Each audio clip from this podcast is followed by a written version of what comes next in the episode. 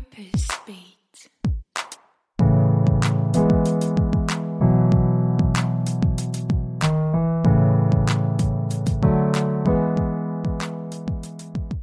Hallo, mein Name ist Lisa Kögler. Ich bin Purpose Coach und Managing Partner bei Womentor, einer Mentoring- und Coaching-Plattform für berufliche Weiterentwicklung. Und ich freue mich, dir heute unsere Mentorin fürs Ohr, Gisom Udese, Unternehmerin, Consultant und Woman of Color vorstellen zu dürfen.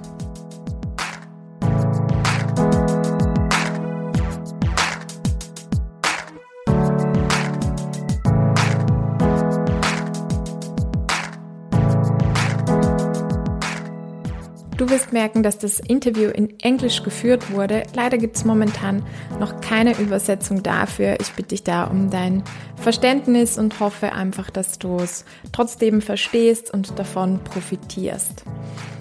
Was kann ich sagen? Das Gespräch mit Jisom war für mich extrem inspirierend. Ich hatte sogar Momente, wo ich Tränen in den Augen hatte oder ich gemerkt habe, sie kommen hoch und einfach weil ich so berührt war von ihren Erfahrungen, von ihrer Geschichte und auch von ihrer Weisheit. Es ist wirklich ein sehr, sehr persönliches Interview. Jisom hat meines Erachtens sehr, sehr offen gesprochen darüber, wie ihr Business Diversify gegründet wurde, nämlich aus einer persönlichen Krise heraus.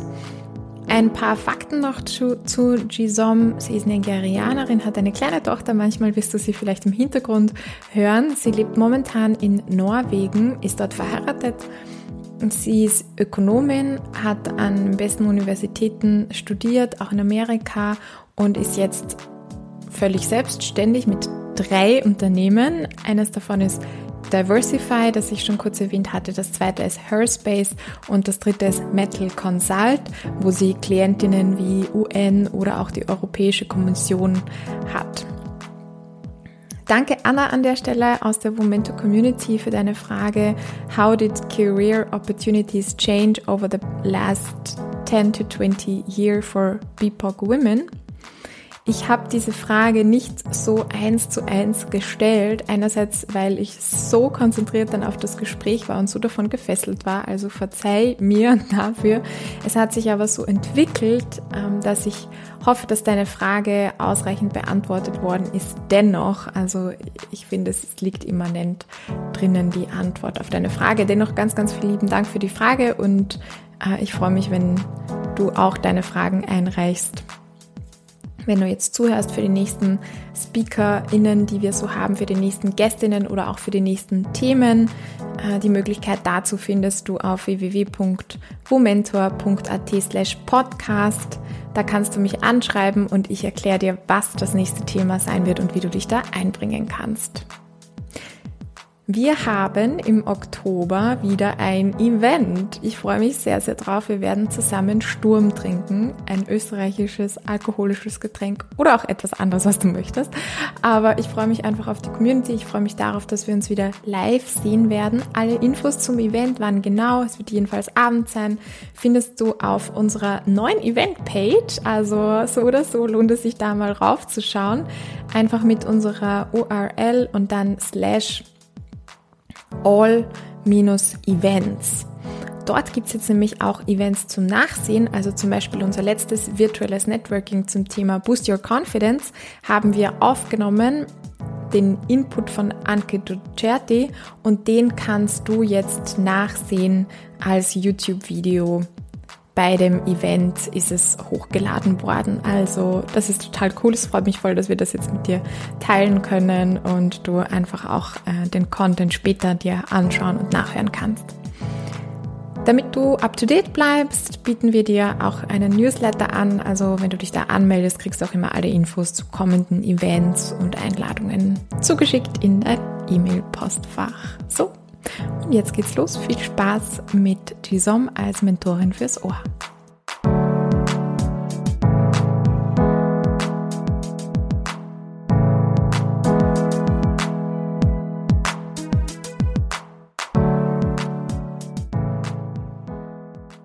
Gisam, I'm so happy you join us today as a mentor for the ears. Welcome to the podcast Purpose Beat.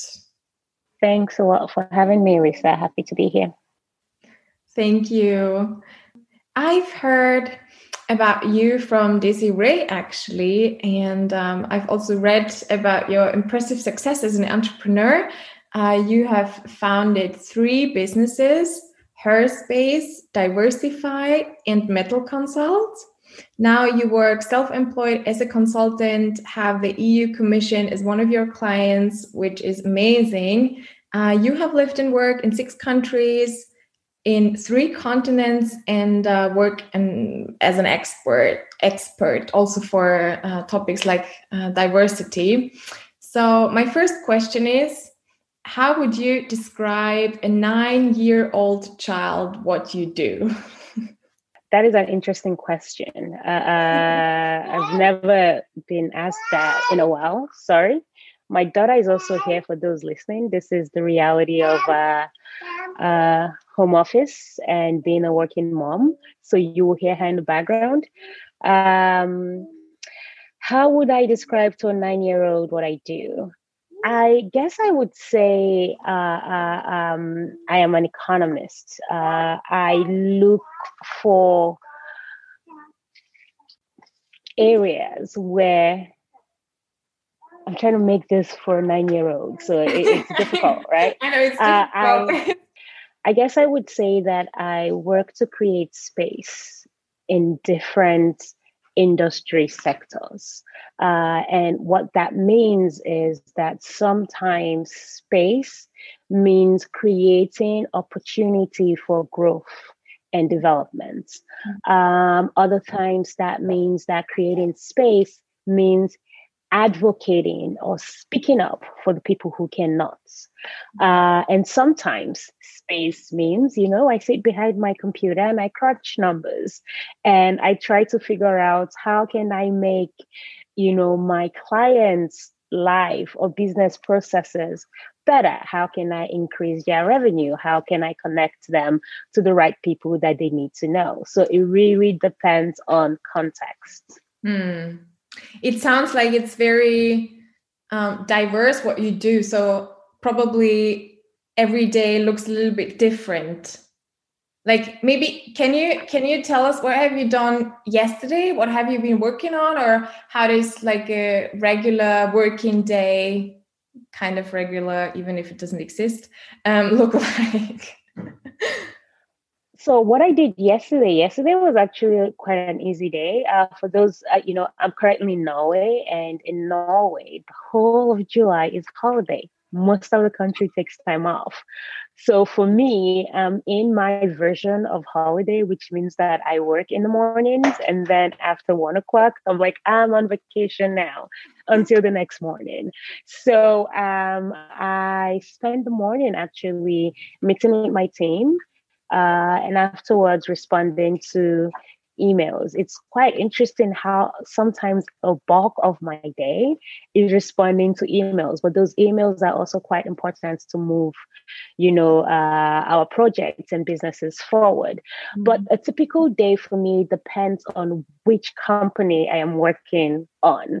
Uh, so as you mentioned, uh, uh I founded Herspace Diversify and Metal. So Metal works primarily within a financial space uh, or investment and development space. So a lot of my clients, so through Metal, the EU is my client, the UN is my client. I also have some private uh, equity firms and shipping companies as clients. Uh, and there the work is very if you close your eyes and think of what an economist does, that's probably what the work looks like. You know, it's a lot of numbers, it's a lot of analysis and strategy and negotiation, you know, and trying to figure out what are the best processes to uh, uh, uh, uh to take on. Now, that work, uh, uh, in some sense, can also be a little bit boring but because of the type of projects I get to work on, and uh, oftentimes my projects are located in different African countries or across Europe or in the US, I find them quite fascinating. Uh, and especially that within the work for metal uh, uh, um, I'm always trying to look for yes, we're making money, but how can we make everybody else in the community or all the different stakeholders? How can we ensure that their lives improve mm-hmm. along the way? Um, so that would be metal. Diversify a lot of the work. So diversify is localized primarily in Norway, and the work we do revolves around uh, uh, teaching immigrants uh, uh, the skills they need to start their own businesses or to secure employment because in Norway, there is a disparity in professional attainment between uh, Norwegians and internationals. So the immigrants who come here either as expats, love migrants, which I am a love migrants, my husband is Norwegian, um, or uh, uh, even people who come as refugees and asylum seekers. Nonetheless, a lot of these people in Norway have master's degrees and PhDs from some of the best universities in the world. But when they come here, their skills are reduced to you know, uh, uh, working at the shop or working at the kindergarten. So diversified was created to bridge that gap. So mm-hmm. we engage in advocacy with uh, uh, the government, we engage in advocacy with different stakeholders, communes, municipality, uh, but also give people actively the skills that they need to start their own businesses because our argument is if it's going to take you three years to find work, you might as well keep looking for work while building something that you're passionate about uh, in the meantime, because it also forces you to go out and meet people and create that network and the references that you need to try. Because now it's a very reference driven country. It's not really what you know, it's who you know. Mm. Um, so the work revolves around that, uh, and uh, uh, you know so we engage also in we have monthly roundtables on diversity and inclusion in the workplace so we do a lot of advocacy and that work is quite exciting. And then her space a typical day would be sometimes planning you know events or projects that fit within our mandate. So we co-creation community for women and mothers and with a significant focus on diversity and inclusion. Uh, so we create space uh, uh, uh, uh, where anyone, regardless of where they come from, how they look, you know, self-identifying women can come in here and thrive. Mm. So the work really is around, okay, what projects do we need to do to, you know, pro- further our mandate? Mm. What events what conversations should we be having? And then planning you know everything that comes with that like who's going to be the speaker who will facilitate when mm-hmm. should this run how mm-hmm. should we market this? So it changes depending on the company i'm working on. Wow. There are so many directions i feel like where we can go to which would be interesting topics. Probably we can't cover i'm sure we can't cover everything because there's so many interesting things about your story your life and what you do okay so which which direction we go? I just have to figure out for myself. Okay let's say yeah what really caught my attention is when you said um, in the context of diversify it's not about what you know but who you know. So it's really about networking about yeah making contacts. Um when how did you find out that this is the truth? Is it something you've always known, or is there some story behind it, some personal story behind it when you learned um, that lesson? Um, yes. So I moved to Norway, I think it was in the fall of 2016 with my husband. And um, I moved here, I had a job. Uh, so I never really went through the trauma of job hunting in Norway. Mm. But I struggled um, fitting in or integrating or finding social spaces for myself. Um, and for me, it was a little bit jarring, especially because I had lived, Norway is actually my seventh country where I have officially lived in. Wow. You know, um, I'd lived in six other countries before, and I really couldn't understand why I couldn't crack Norway. And I'd been mm. visiting Norway for 10 years before I came here. Mm. And every time I visited it, you know, like it looked like a fantastic country with you know flowing with milk and honey and no no challenges and having lived in the netherlands and the uk i felt like okay it can't be that much different but i just felt myself shrinking a little i couldn't really find spaces where i could articulate myself or be myself or be seen heard and understood um you get into this so i think like how how can I imagine? How did it look like you couldn't find this space? Do you mean at work, or was it hard to make friends, or was it hard to find the right events where to go, or to find the right the events? I think. Uh, uh, sorry to cut you off, uh, uh but I, I, I get your question. Uh, uh, you, you're asking about it wasn't really the event, it was every other place I'd lived in. I was able to meet people. Uh, uh, uh, so, finding a social community. So, friends, for example, I was able to meet people randomly and have a conversation with them. Now it's a little bit more reserved country. Mm. People don't really talk back. People are not that interested. Mm. Uh, um, I mean, people are when they drink, but when they're not drinking, then it's a completely different thing. Um, and it was something that I internalized as my problem. And also the type of conversations I wanted to engage in. I didn't want to talk about the weather every day, you know? So I think it's really difficult to articulate. And I think that anyone who's gone through that mm. Norwegian depression, as we call it, it's also really hard. Like it kind of just creeps up on you because everything works, you know, especially if you're my situation, you're quite privileged. You have a great job, you know, you have a family, at least your family in law mm. here that are great. Uh, but something just doesn't quite fit you know? It was how people were you know uh, uh, uh, it was just it's difficult to articulate without going into tiny tiny details but um i think i woke up one day and realized that i was in a full-blown depression. Mm. you know i felt like i couldn't be myself. I couldn't speak like mm. I would normally do. I couldn't stand up the way I would. I felt that in order to fit into this culture, yeah, I had to shrink. I had to be a bit less. I had to take less space. How how much time did it take you to realize that? So from the moment when you moved to Norway to that moment when you realized that was this months or which period? Six months. Well, when I got into a depression, um, when I, I knew I was in a full blown depression six months after I arrived. Yeah. But how did I pay attention to what led mm. to that depression? Did I see it happening? No.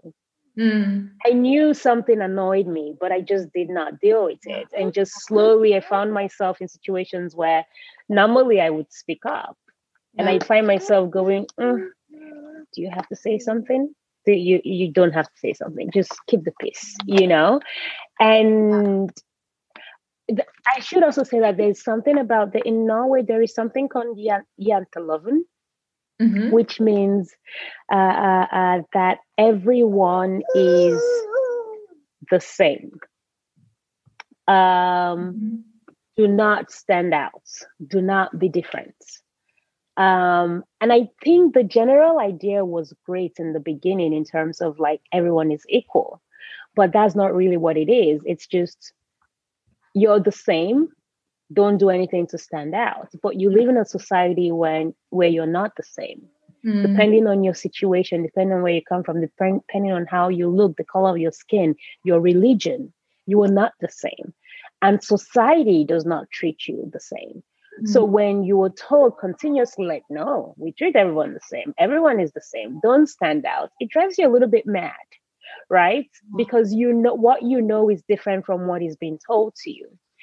Um, and anyways, when I got out of my depression, or one of the ways to get out of it was to go out and make friends. So I started looking for, uh, uh, I thought, who are the first, you know, the lowest hanging fruits? I thought internationals like myself. So I started looking for events, uh, a lot of startup events, even though I was not in the startup space at all. I started going to different events that I found interesting. and when I went to those events and I met people, you know, like if they remotely smiled at me, I'd go up to them and say, Hi, you want to have coffee?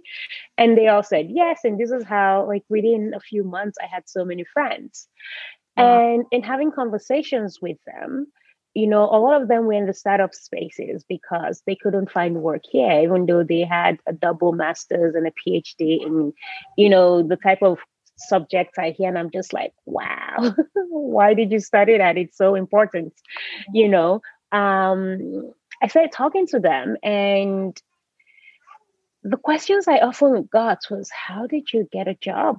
How do you have a job? You've mm. been in this country for less than a year and you have a job. I've been in this country for seven years and I don't have a job. You know, the first time I heard it, I thought, okay, fluke, things happen. The second time, the third time. And then I kept hearing that over and over again, where I'd see people with amazing degrees and it doesn't really matter the color of your skin. It doesn't really matter your uh, uh, uh, what's it called, your religion. Mm-hmm. I mean, to some degrees, when we start looking at diversity, of course, things compound.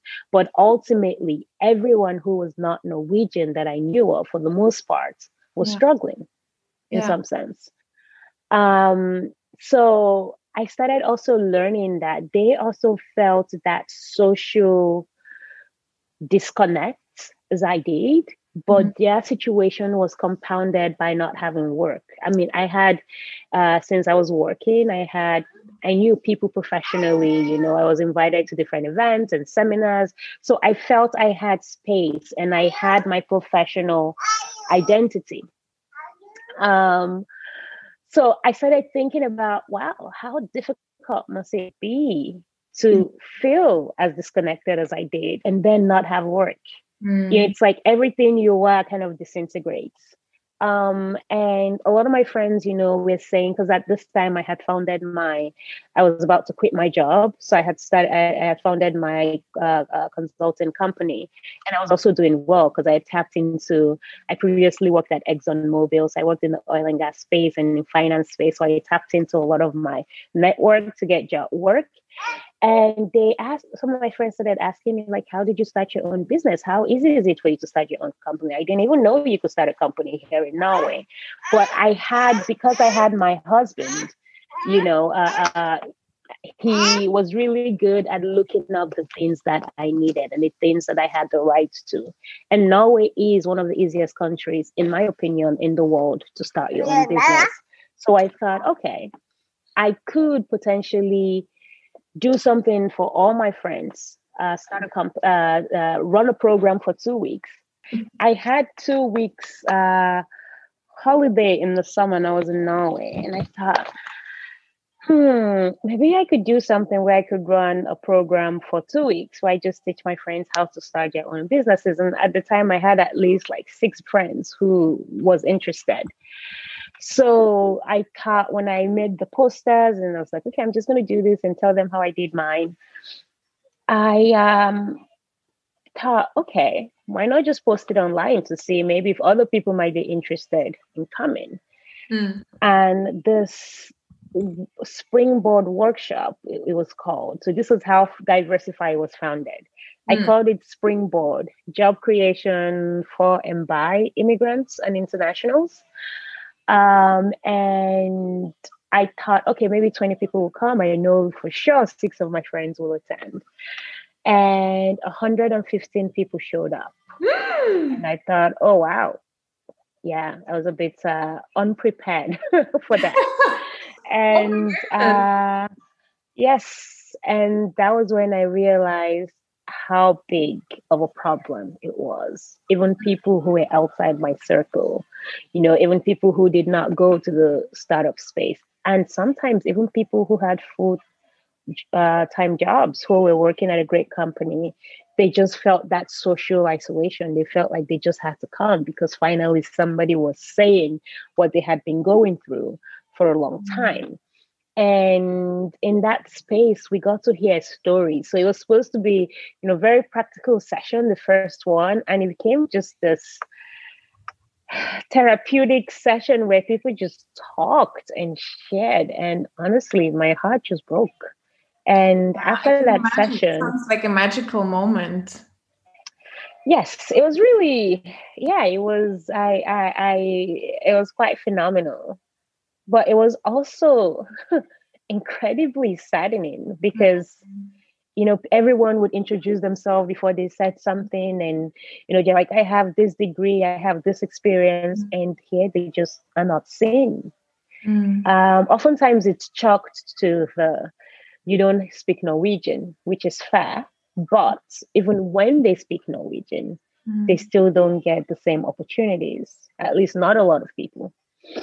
Um, and then, you know, we ran the Springboard workshops. Uh, we only had capacity to bring on 25 women, I believe, or 20 women.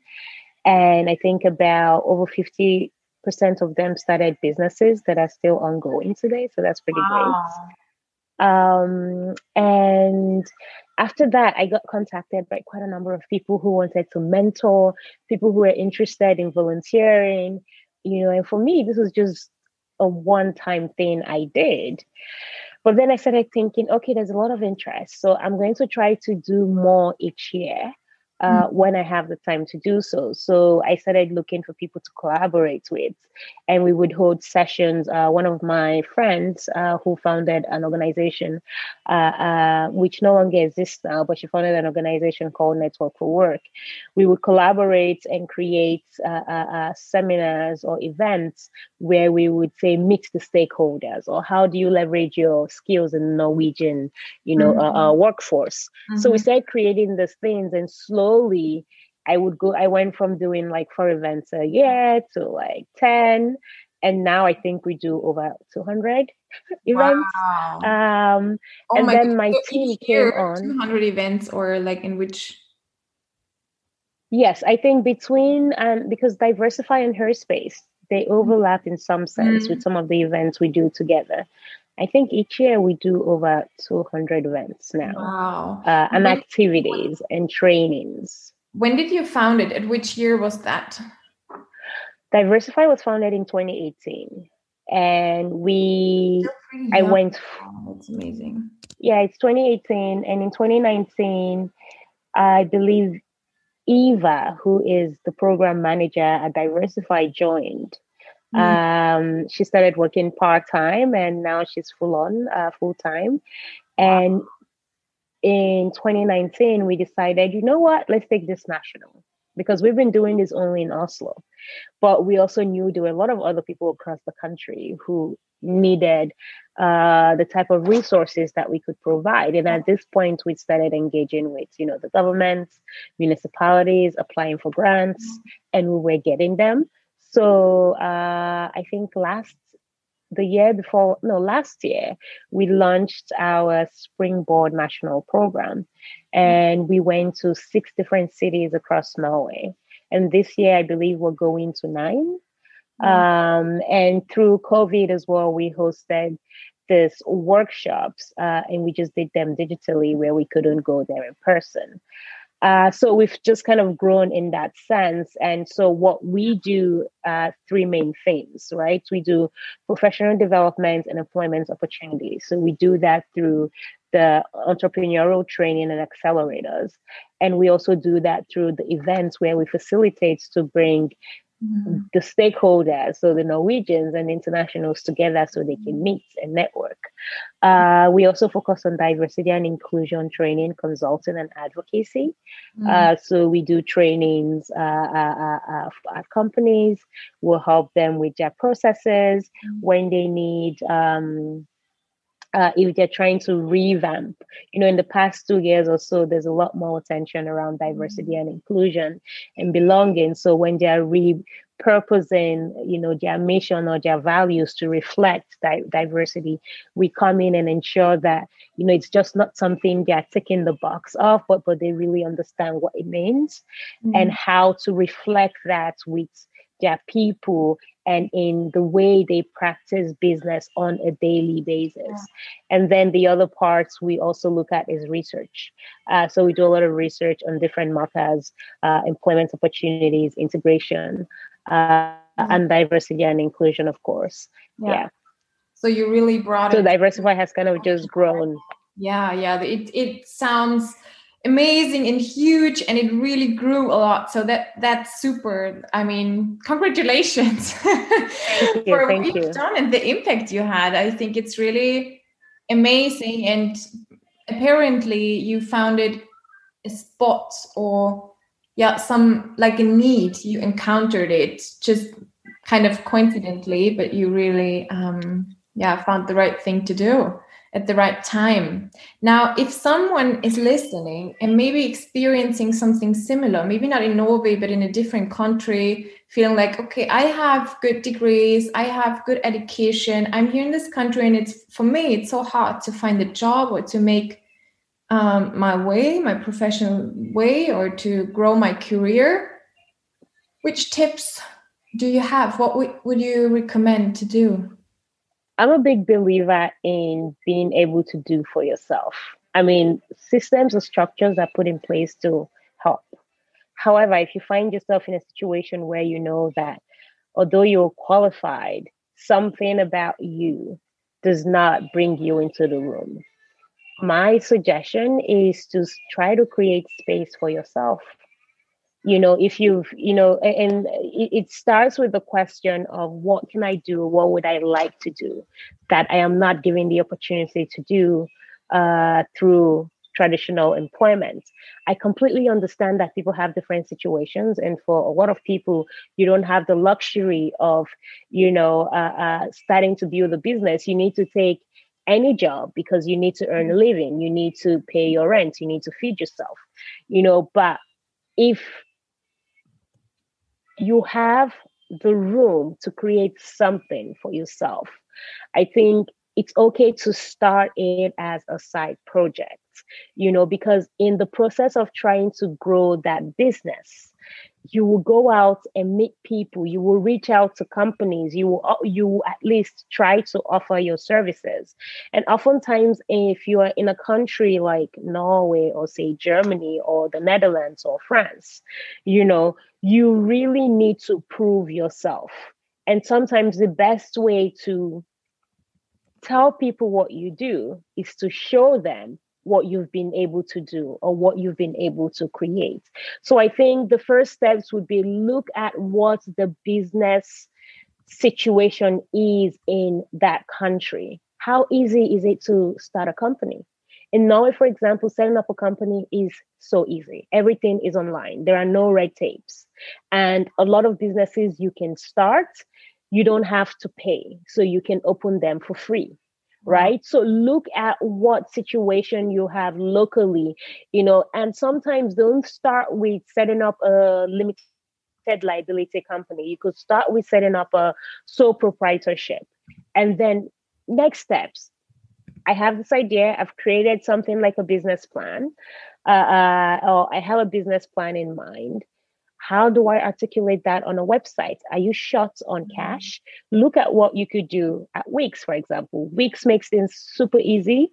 Uh, uh, uh I think you could also look at uh, uh, uh WordPress, Blogspot. There are different places where you could really figure out okay i may not be a ux and ui designer you know i know nothing about coding but i'm able to put words together and drag and drop things so it's just try to think about how can i boost, bootstrap mm-hmm. my way into creating something for myself mm-hmm. and of course this is when getting a, a, a, a, job you've tried and tried and tried but it seems like you're coming up against uh, walls. And just a quick story here as well is I have friends who struggled here in Norway to find work when they first came. So they started their own businesses. And three, four years later, they were recruited into a full time job at a company uh, uh, uh, because they've been able to show what they did, even without somebody hiring them. And mm-hmm. a lot of them have actually been able to get these jobs even without speaking perfect Norwegian. So mm. ultimately, if you're really able to show people what you can do for yourself and for others, mm. you know, and I think as well, depending on what you're starting up, also look within your country and see uh, uh, are there opportunities for grants? Uh, what do what does the government support? Because you'd be surprised to see maybe there are a lot of different grants that you're just not aware of. Mm. And go out and meet people, put yourself in different spaces, put yourself in different situations that you would normally not go to. You mm. know, so you're not a techie. Go to a tech event anyway and go talk to somebody and ask them for coffee. Because as you broaden your network, you will learn more about industries and sectors that you don't even know about and also gaps and opportunities you know f- for me i never moved to norway thinking i'd become a diversity advocate so i'd start a nonprofit that worked mm-hmm. you know to advocate uh, uh, for immigrants and opportunities in norway the opportunity just came up for mm-hmm. me and it was something that infuriated me because i thought we can do better and mm-hmm. it, it, mm. has to be better than this and i thought i'm going to do something about it and it went from a one woman passion project to uh, i think right now there are 10 or 12 of us uh, uh, uh, uh in diversify who work actively who are employed and we have some interns as well and just a lot of people who are willing to support and help us but you have to be willing to just move outside of your comfort zone and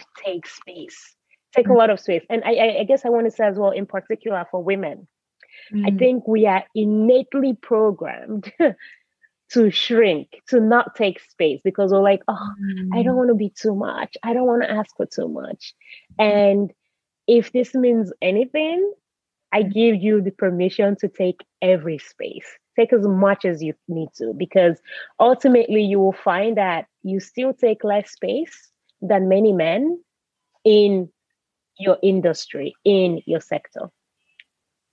Wow. That's so cool and amazing. And for me also an example of i'd even call it vocation or calling. It's like the the world the environment where you've been the society you've heard this call. There is a need. There is something uh, that has to be done and you just you're like okay what can i do? I start this two weeks program and then bomb something great happened and now you even offer jobs for others as you have employees so that's so great. Now um, you talk a lot about taking space is this something a um, like maybe even like a talent you have had from right at the beginning when you were a kid? You were the one who always took this space she wanted to? Or is it something you've learned? Oh it's something i've learned and it's something i'm still learning. Mm. you know uh, um, i think i was always i wasn't always i was quite a shy kid. So when I tell people sometimes that I'm shy, they're like, come on, no, you're not. But I was quite a shy kid. Um, and I think I still struggle with, you know, being shy. Um, and I think in many ways I am an introvert extro- extrovert but uh-huh. everyone who knows me will tell you, like, no, no, Chisom's an extrovert because they often see me in spaces where I have to speak, you know, where, you know, where I'm working. So it's a mm. completely different personality. But I also just really enjoy being at home by myself, watching Netflix and not seeing anyone for two months. And I absolutely love that, you know. Um, but in terms of taking space, it's not really something I had actively thought about until maybe five years ago. Uh-huh. And I also found myself wanting to create space for people because I knew I could, but not wanting to take that space. So always, you know, behind the curtains. And I still do that to a point today, especially within my work, where there are a lot of people who talk about Herspace or diversify you know where i'm around and they don't even know i'm the founder because i oh. i just struggle with taking that space you know like yeah and, and I, I know it's it's something that i have to work through and i also know that is something that is innately woman about me based on my culture and how i came up in the world and how um i think being a woman of color growing up in the West as well. Mm. Now, I think though that in the past three years, I've started to feel more of a responsibility to be visible. Mm. Not because I want to, because I know that, but because I know that there is a, a, a, a woman of color somewhere who's younger than me, mm. who sees me mm. in this space and thinks, oh, there's somebody like me. Mm. And I've found that happening recently in the past four years or so. Every time I go out, especially particularly in Norway, when I speak at, a, at an event or something else, someone will always come to me and say, you know, usually a woman of color, a black woman, a, a Muslim woman would say, oh my gosh, thank you for speaking. Thank you for being on stage. And sometimes I'm just talking about like economics, you know, boring stuff. But they say, you're the first person who looks like me that I've seen on stage. Yeah. So I know that I can do it because I've seen you. Mm. And the more that happened, the more responsibility I started to feel. And then that responsibility kind of got even bigger when I got pregnant and I knew I was going to have a girl. Mm. And I thought, oh, what do I want for my child? Mm. And knowing fully well being a mom, she's quite young, you know, she's only 19 months old, but she has a lot of character. She's a sponge. She looks at everything I do and she tries to duplicate it you know and i find myself thinking am i taking enough space? Do i want more for my child? And the answer is absolutely yes. So taking space is something that i'm doing for myself because i need to but also in particular for my daughter because i want her to understand that there is no mountain she cannot climb. There is no wall that she cannot break. Yeah. there is no space that she does not belong in and if no one gives her a door, she needs to smash down a wall, build a window, and get in. So for me, I'm very intentional about what I speak up for, how I speak up, and the spaces I take and demand. And for me, oftentimes, I'm not giving space. I'm a I'm a black woman, mm-hmm. right? Mm-hmm. And sometimes, unless people know me and the degrees I have or who I am and where I come from, I'm just some other Black woman on the streets. And I leverage that in taking those spaces because then, of course, when they get to know you, they're like, oh, so you're that Chisom. Mm. But why do I need to be somebody in order to get a seat at the table?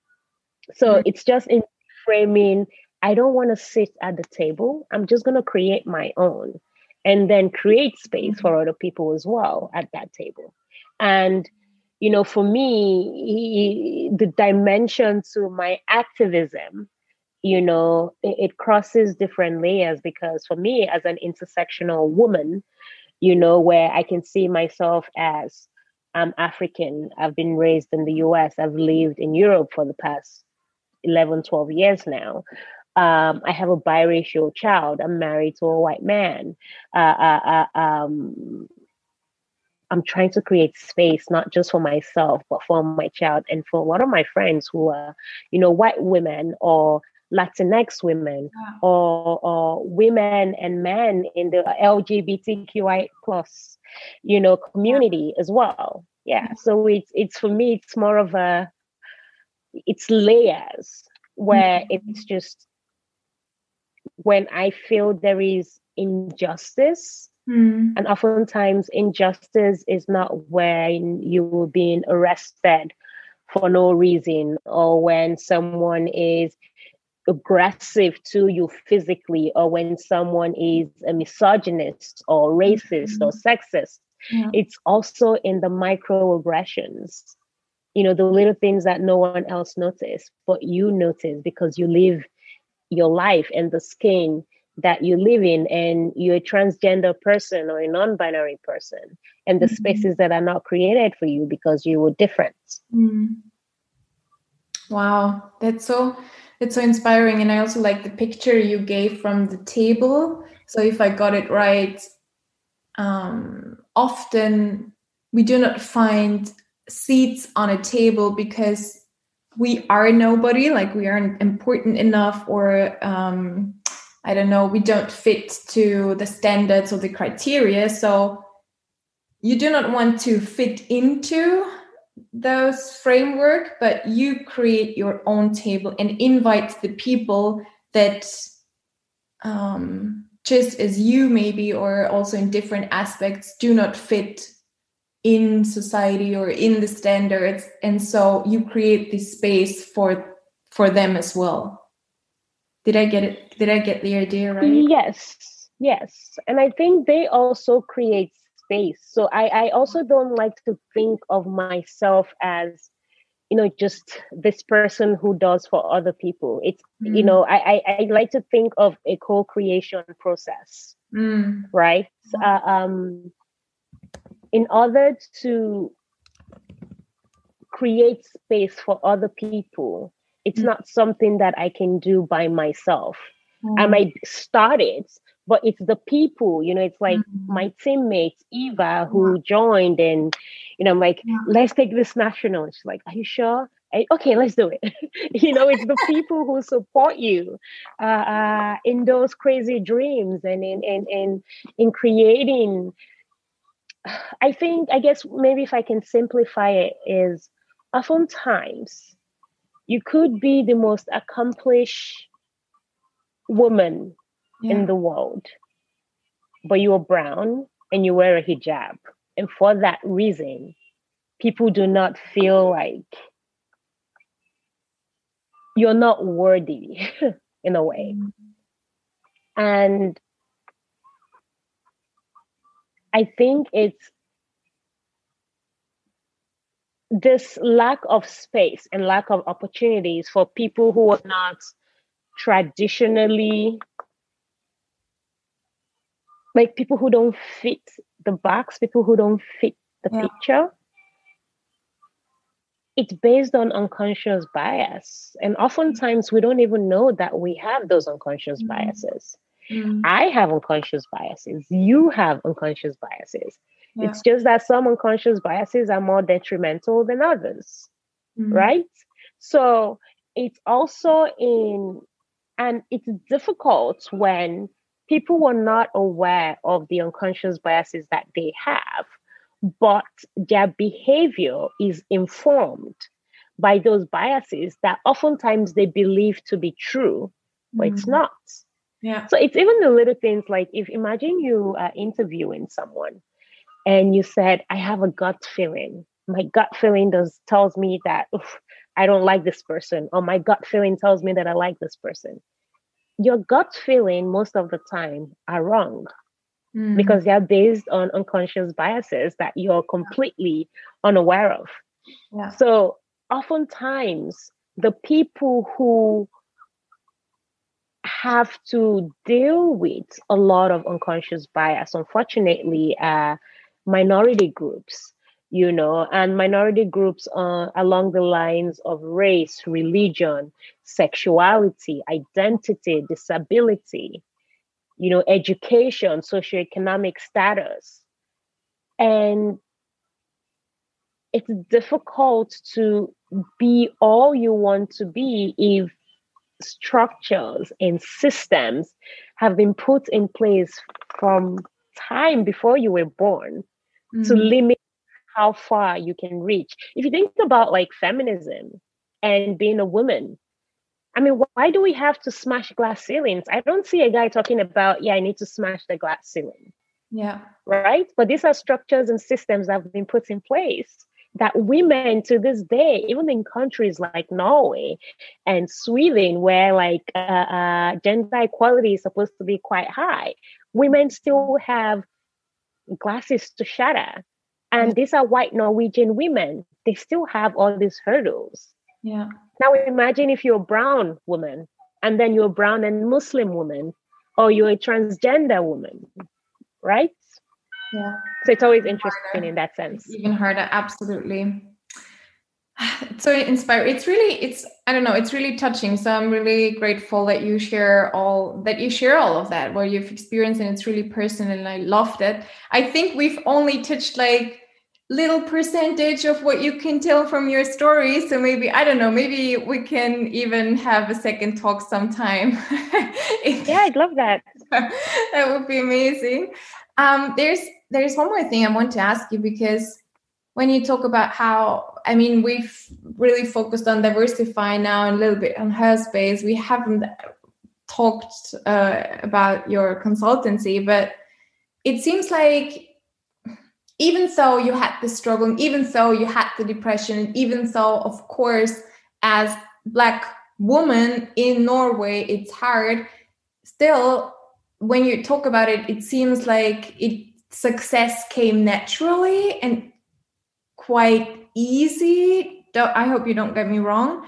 And so I was wondering, um, were there some failures or moments where you felt like i don't know if this is working out. I don't know if i'm at the right place. I don't know if i do the right thing. So these kind of doubts did you have them some at some place along the way? And how did you deal with them if if yes I have them every day. um, I, I, yeah, I have them every day. I want to say that you know, uh, uh, um, first that I don't, I feel like in most of us have struggled for one reason or the other in our lives. I also want to acknowledge here because I don't want to take that for granted that I have a lot of privilege. Mm. You know, I I grew up, you know, in a good home. We had access to anything we wanted. Mm. Uh, I traveled abroad. I studied abroad. I saw the world you know uh, um, i went to the best programs uh, mm. i grew up in a yeah stable mm. and i guess wealthy environment mm. and for me being nigerian i guess like anyone who knows anything about african parents you know being successful was the only option and it started from childhood Mm. You had to excel in your exams. You, you know, in, in my home, there were two grades.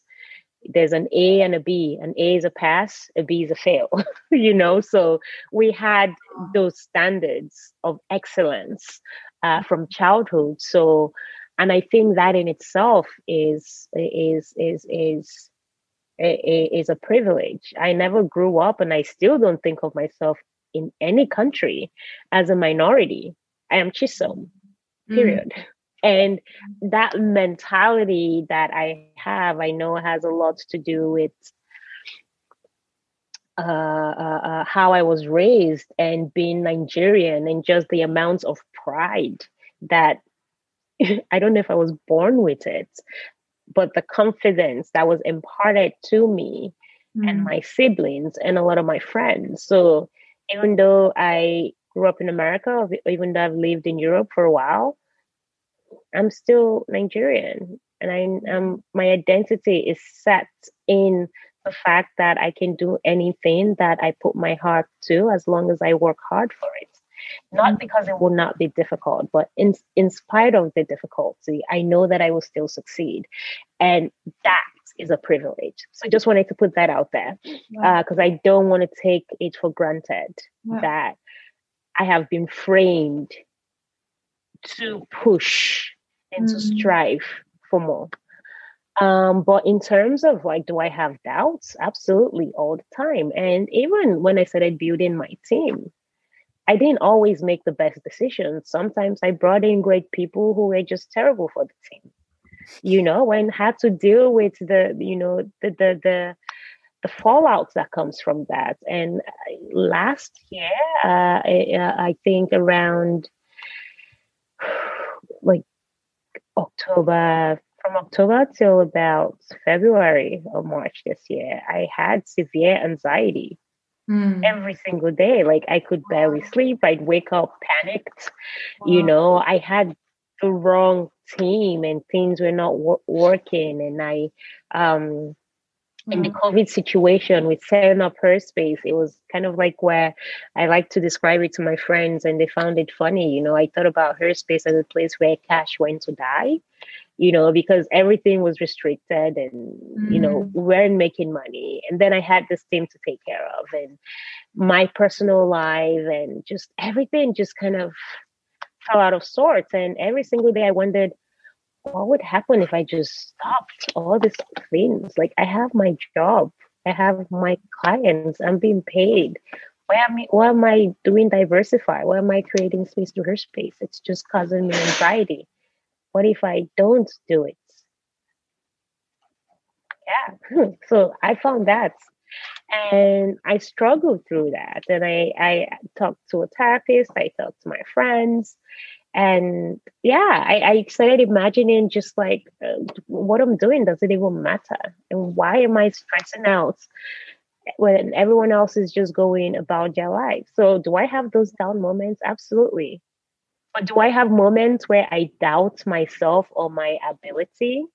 No. Do I have moments where I felt like an imposter? Absolutely not. But mm. I have been raised to be like this. Mm. You know, I have been trained. So for me, my brain is not, I know my friends, they talk, talk to me often about imposter syndrome. And I'm just like, I understand that, but I'm so lucky that I don't ever have to deal with that. But I think it's just a virtue of being Nigerian, specifically a virtue of being Nigerian and how just we're culturally raised to. Yeah. Yeah.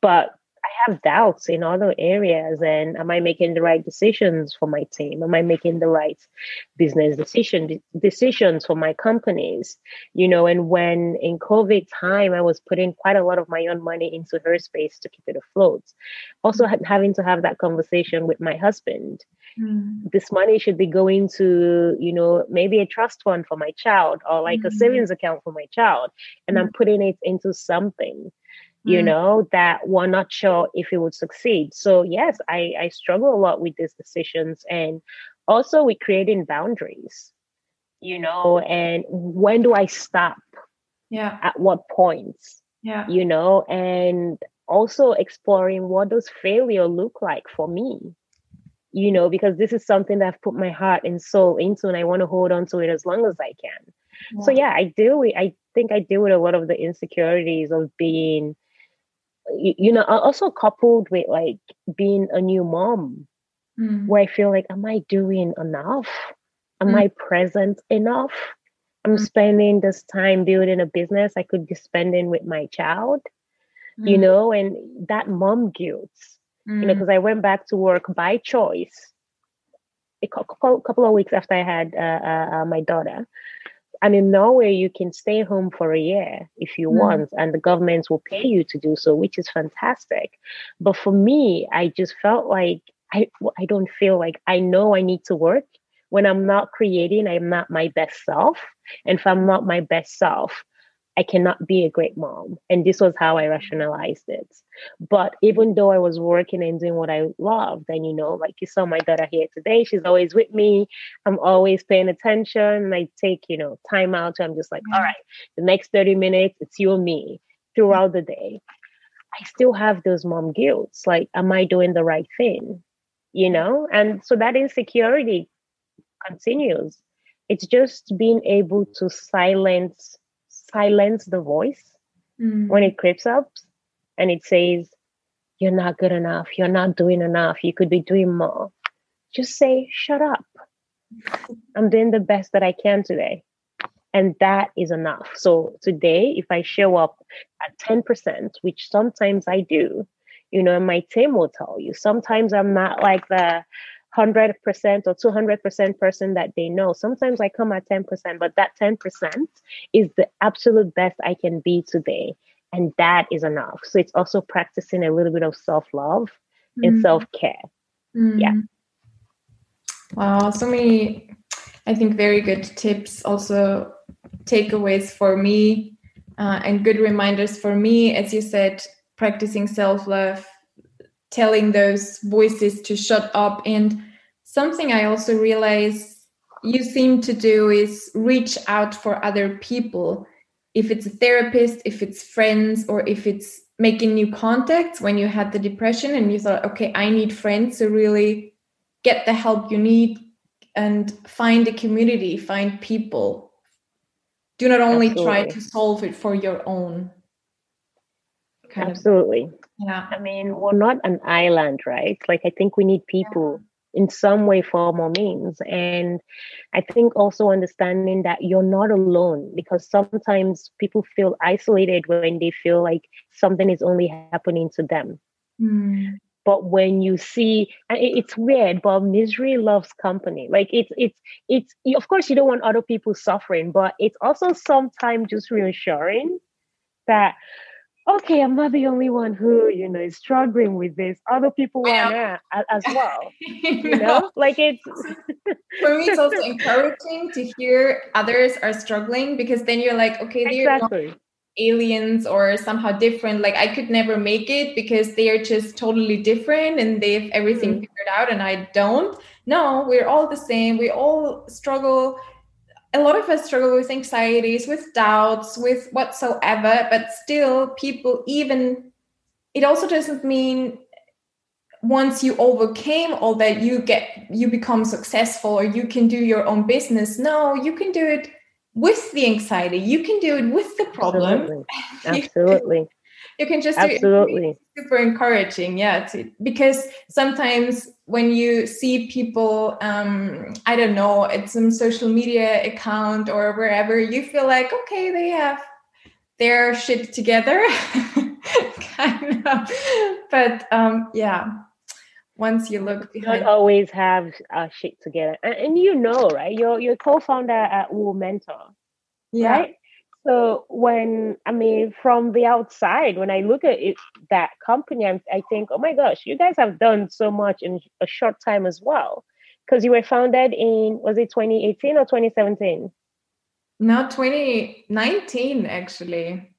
Okay, so not long ago, right? Like in the large scheme of things, and I know, like when Desiree, your co-founder, was talking to me about it, I was just so impressed you mm-hmm. know but i also know that there there've probably been difficult days and late nights and like stress and just like do i want to do this or do i want to take a normal job where i'm guaranteed income a set income every month? Or do i want to take this risk you know? And but people only see the glitz yeah. not they see the glamour. They don't see the work. They don't see the tears. They don't see the anxiety that mm. goes into all of this. And I think it's really important. And I think for you also running this podcast, I think it's really important as well as a space for people to just be authentic and share yeah. that. Yeah. Shit hits the fan sometimes. And sometimes you're just there, you barely slept and you're exhausted, but you have to show up and you're not always going to be nice or have the right things to say you yeah. know sometimes i don't have anything inspiring i'm just like no not dealing with that today like I'm done. because we're oh human, right? You're you're saying so many true things. So it's like hundred percent, hundred percent the truth. That's the reality. And um, yeah, I'm so I'm so happy. I feel so blessed. I feel so grateful for the talk we had. I have some. Oh, I mean, yeah, we've talked a lot, and um, now we come to an end. I have some short questions or yeah mm. try to keep the answers short and then mm. there's one more final question. Sounds good. Sounds good. Okay. So three short questions. What's the bravest thing you've ever done? Showing up every day. Mm. who believes in you? My daughter my husband my team, my friends, my family. What means success for you? That every day I show up and I do the best that I can. And hopefully, if I do it well enough, I can make an impact not only on my life, but also on somebody else's. Mm, wonderful.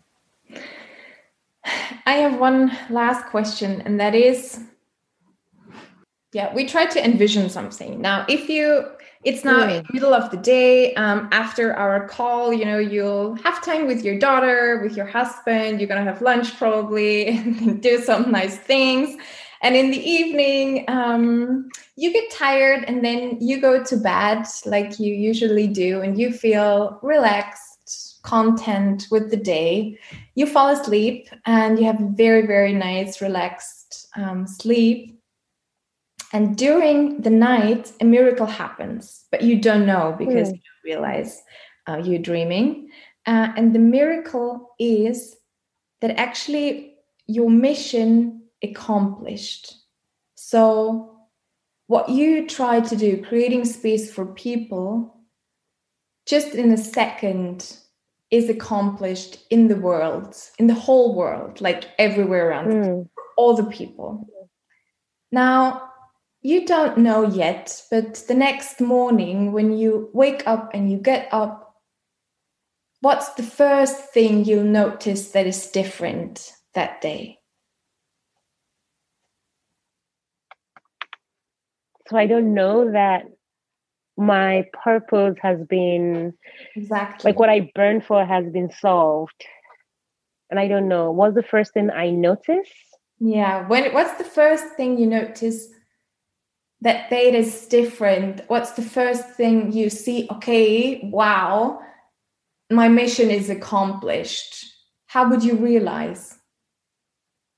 what would be different in that world like can you oh okay uh, envision this world like um so for for a moment we can um we can feel and see how this world would look like how it, what would be different this may be a bit deep but i think for me one if i'm not aware that the world has changed but then it mm. did and i woke mm. up one day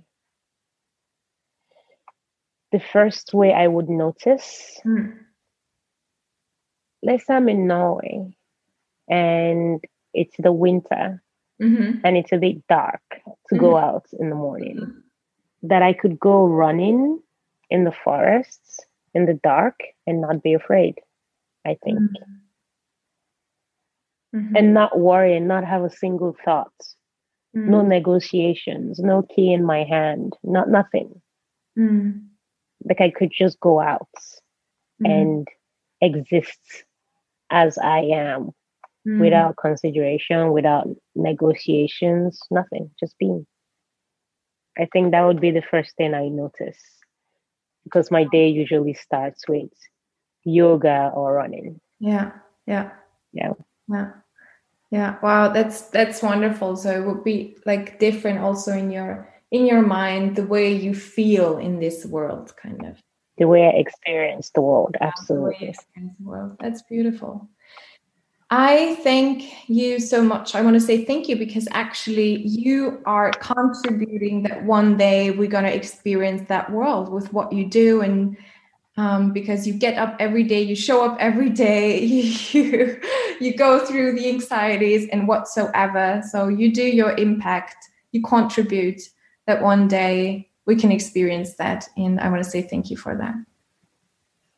And thank you as well for the work that you all do. It's really impressive to see, you know, what you and Desiree have built in such a short time, and you know the impact you are making for women.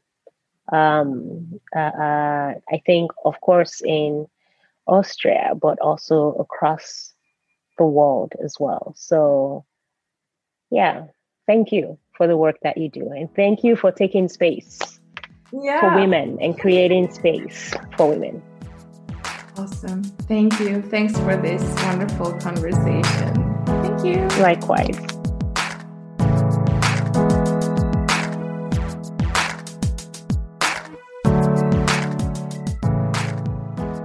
Was hast du dir von GSOM als Mentorin fürs Ohr mitgenommen? Schreib uns deine Learnings, deine Takeaways gerne auf Instagram at momento_at oder auch bei at Lisa Koegler oder auch auf LinkedIn unter dem Post zur Episode.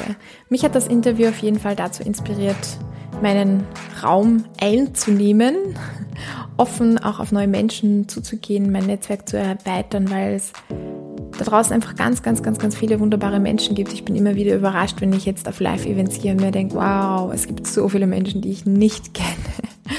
Also ja, da einfach wieder sich zu öffnen und aufzumachen für, für Begegnung und für wertvolle Gespräche und wirklich auch diese Haltung zu haben, man kann von jeder Person etwas lernen und etwas mitnehmen. Genau.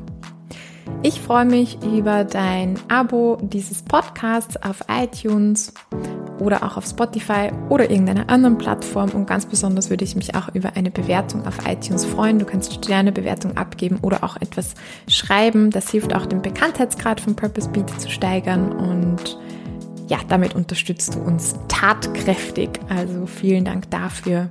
Ich wünsche dir jetzt eine ganz wunderschöne, eine inspirierende Woche, in der du deinen Raum einnimmst und das, was du gerade gelernt hast, mit in den Alltag nimmst und nicht wieder vergisst. Wir hören uns in zwei Wochen wieder und bis dahin folge deinem Beat.